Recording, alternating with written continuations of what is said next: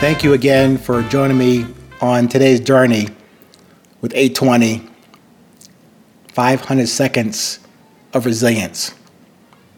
Today's topic is called the shallow race. The shallow race.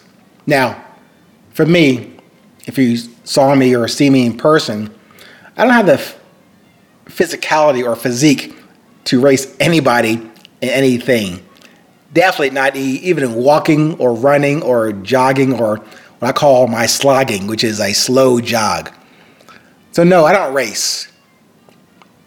However, I am fairly shallow. And that's the realization that I need to accept right now and work through that new obstacle. Remember, in the Stoic statements, the obstacles, the walls you run into, the barriers, they're not to go around or avoid. Those obstacles are the way. So I gotta go through it. As my brothers that are um, members of the Omega Psi Phi fraternity, I have many brothers like that, that although I'm not in the fraternity, they've all embraced me and shared their wisdom with me.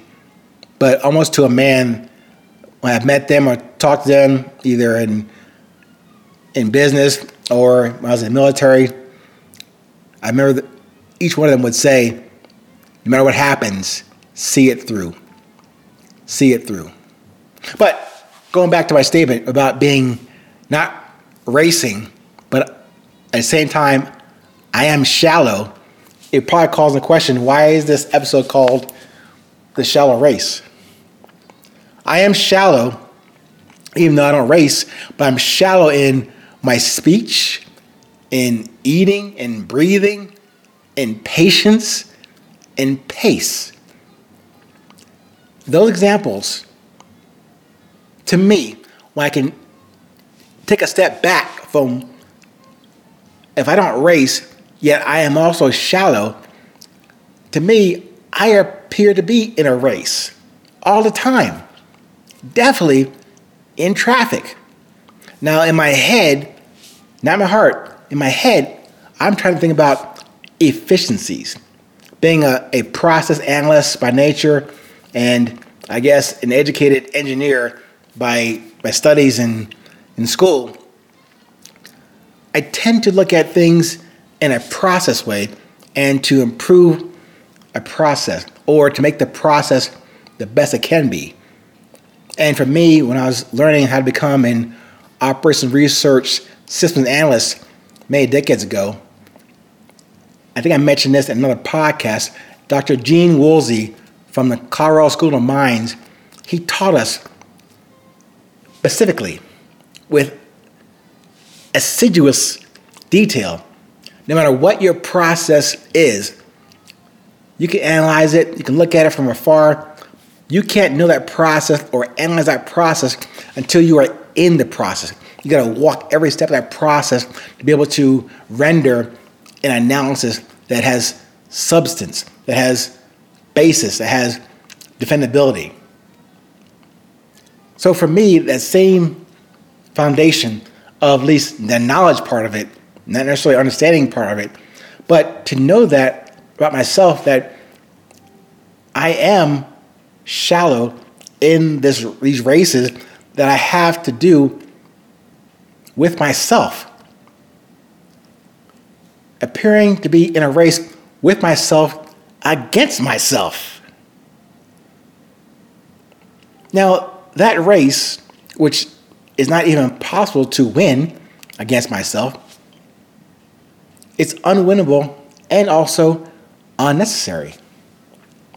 If I would just take that learning, that knowledge, to observe instead, not trying to dissect each step of the process, in this case, the process called me, just observe and get out of that race with myself and accept what is presented to me about me.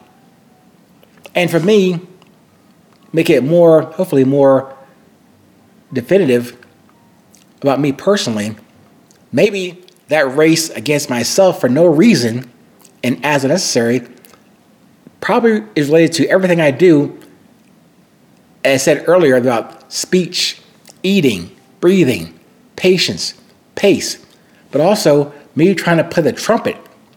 After what, nine years of studying it, I'm trying to rush to become the next Chet Baker or Christian Scott, Chris Botti, Booker Little, Dizzy Gillespie. Impossible. Yet I'm racing to, to, to, do that against myself.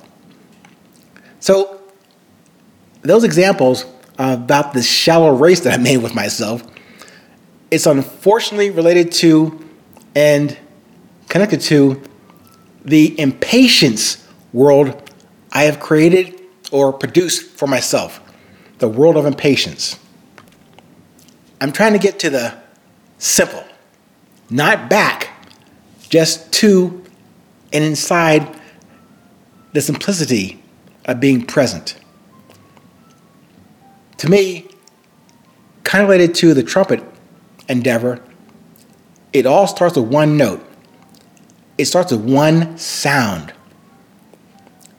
What I'm learning also is even to play reputable jazz trumpet. I got to hear that note, that sound, before I play it. I got to feel it before I say it. I got to be it before I do anything. And again, similar to those examples I gave you earlier about my impatience, being shallow in how I speak, how I eat, how I breathe, how I play the trumpet, how I drive. It all comes right back down to one thing I said that I'm recognizing and I have to address before it's too late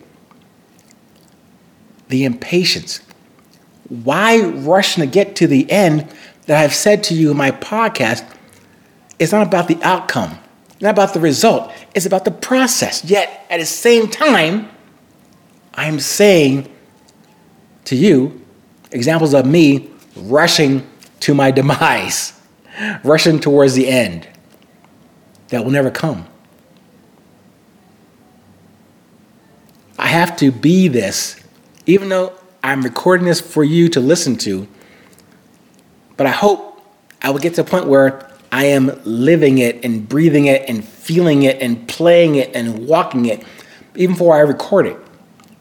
It is the ambition, it is the vision, it is the intent. I got to get there. And very similar to that sound of love, that call for love, that is, exists way before, during, and after me and you. As I said before, I'm learning how to receive that call like the breath. Don't think about it, just observe and embrace the awe that it makes me and makes you and connects us. Thank you once again.